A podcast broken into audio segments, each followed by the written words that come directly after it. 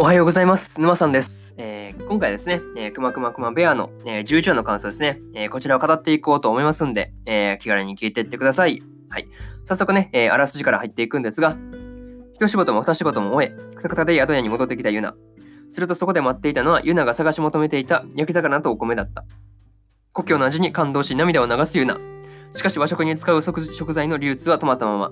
その原因は港について船を襲っている魔物、クラーケンだというが、というね、えー、アニメ公式サイトからの引用です。ここからね、えー、順次感想になっていくわけですが、まず1つ目ですね、えー、陸路を確保というところで、まあね、睡眠を妨害されたユナがですね、まあ盗賊団を捕まえたということで、まあ黒幕だった商業ギルドのマスターもバーン無事に捕まったというところなんですけど、まあ、商業ギルドの中でもね、あの悪いのはマスターだけだったというのが、まあ、ちょっと意外だったんですけど、まあ、確かにそうですね、下の職員はそんな、なんて言うんだろう、な悪人面はしてなかったんでね、確かにいいな、いい感じのね、なんか爽やかな人たちだったんで、まあ、確かになるほど、確かにマスターだけが悪そうな感じでしたね。はい。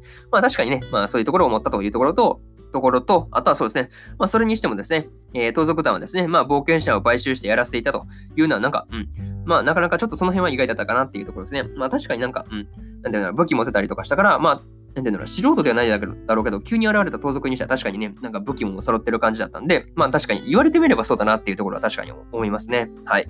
まああとはそうですね、あのーアトラのビンタが商業ギルドのマスターに炸裂してたんですけど、まあ、あれなかなか痛そうだなというとこですね。あの、音的にね、あのなんかすごい痛そうな感じがあったんで、うん、あれはそう痛そうだね、痛そうだなっていうところをまあ思った感想ですね。はい。まあ、これがね、えー、一つ一つ目のね、感想である、えー、陸路を確保というところで、まあ、無事にね、盗賊団をそうですね、退治しましたというところですね。はい。まあ、次が二つ目ですね。えー、クラーケンを倒す作戦というところで、まあね、和食に使う材料ですね。まあ、1ヶ月に一度海からね、あの船で運ばれてくるということを知っているのは、まあ、ついにね、あの、クラーケンを倒すという、まあ、なんていうんだろう、動機にしては十分なね、うん、そうですね、和食食べたかったらクラーケン倒せというところですからね。はい。まあ、それで動き出すというところなんですけど、まあね、あとはそうですね、熊よるとね、まあ、あの熊球がですね、まあ、泳げることも、まあ、今回で明らかになったわけですですが、まあ、そうですね、クラーケンとの戦いには使いづらい感じは確かにあるかなっていうところですよね。はい。まあね、あとはそうですね、ユナがそうですね、街を歩きながら、まあ、いろいろとね、まあ、アイデアを考えていくわけですが、まあ、なかなかね、あの、いいアイデアが浮かばないという状態でした。はい。まあ、なんて言うんだろう。まあ、これは言うのでもね、さすがにクラーケン討伐は作戦的には難しそうな、うん、感じがあるなっていうのを、まあ、この辺のね、シーン見てて思いましたというところですね。はい。次はね、まあ、二つ目なんですけど、えー、クラーケンを倒す作戦というところですね。はい。まあ、そこだところでした。はい。でした。えー、次は三つ目ですね。えー、ユナ、初めての苦戦というところで、次は三つ目ですね。はい。えー、ユナがね、まあ、クラーケン相手にマジで苦戦してましたね。はい。いや、なんて言うんだろう。あそこまで苦戦するユナはね、なんか、うん、初めて見たなっていうところがすごい思いますね。大体そうですね。大体、なんて言うんだろう。あっという間に倒してしまう感じだったんでね。いや、そうですね。苦戦するのもなんか、あなんて言うんだろう。たまに苦戦するっていうのはなかなかいい感じかなっていうのは思いますね。はい。まあ、あとはそうですね。入り口を本当土魔法でね、あの、土のね、あの、ゴーレムですよね。あの、熊型のね。あれでそう、塞ぐっていういうのはなかなか、うん、作戦としてはそうですね。確かにあれで鍋完成してますもんね。確かに逃げ道を塞ぐっていうのは確かに大事だもんね。はい。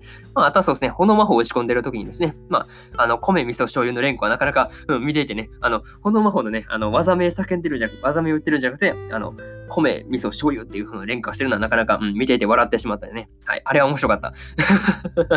そう、見ていて いや、材料連呼してるだけやっていう。あれがそうですね。なんだかんだで結構笑ったね。はい。まあ、あとそうですね。結局ね、まあ、クラーケンもですね、まあ、ユナのね、食への情熱で、まあ、焼き尽くされたという感じでしたね。はい。まあ、結局ね、まあ、ユナが勝ったんで、まあ、良かったなというところですね。はい。これがね、えー、3つ目の感想である、えー、ユナ、初めての苦戦というところですね。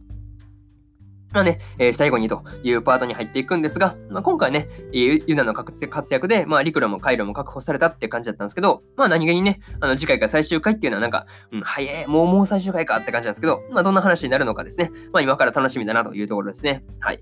まあこんな感じでですね、えー、今回の、えー、くまくまくまベアの、えー、11話の感想を終わりにしようかなというふうに思います。はい。まあね、えー、1話から10話の感想はですね、えー、過去の放送でも語っておりますんで、えー、よかったらね、そちらの方も見てもらえればなというふうに、そちらの方もね、まあ聞いてもらえると嬉しいんですが、まあただね、あの放送回遡っていくのはなかなかね、手間だ手間だ手間なんじゃないかなというふうに思いますね。はい。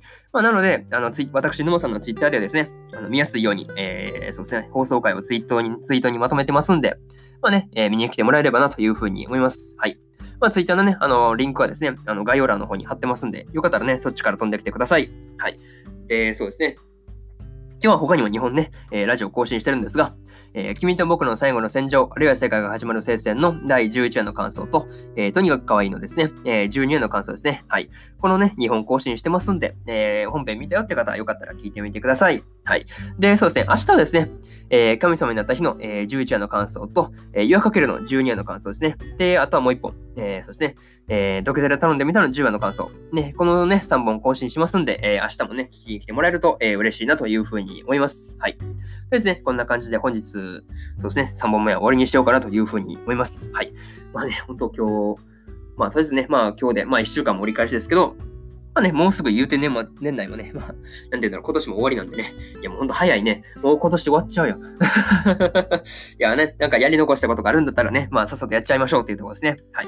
まあ、年末年始はね、まあ、まあ、なんて言うんだろう、毎年の恒例で恒例って感じなんですけどね。まあ、アニメ見て過ごそうかなというところですね。まあ、紅白とか見てもね、知ってる曲出ないんですよね。そう、なので、まあ、結局そう、テレビとか見ずに、本当アニメだけ見て、あ、なんか、そうなんか年明けてるわ、わらわらわらみたいな感じが、そうですね。うん、まあまあ、そいつも毎年これなんですけど、そうですね。なまあ、そんな感じでね、まあ、今年も越そうかなというふうに思ってます。はい。まあね、そんな感じですね。まあ、皆さんもね、なんか、うん、こういう感じでね、なんて言うんだろう、年越しますとかいうのがあればね、なんか気軽にね、まあ、お便りとかね、あの、お問い合わせフォーム、あの、概要、あの、チャンネルのね、説明欄のところにあると思うんで、よかったらそっちから送ってください。はい。まあ、お便り随時お待ちしてます。はい。ですね、とりあえずこんな感じで本日3問目は終わります。えー、それではね、皆さん、皆さん、えー、良い一日をお過ごしください。えー、以上、沼さんでした。またね、次回の放送でお会いしましょう。バイバーイ。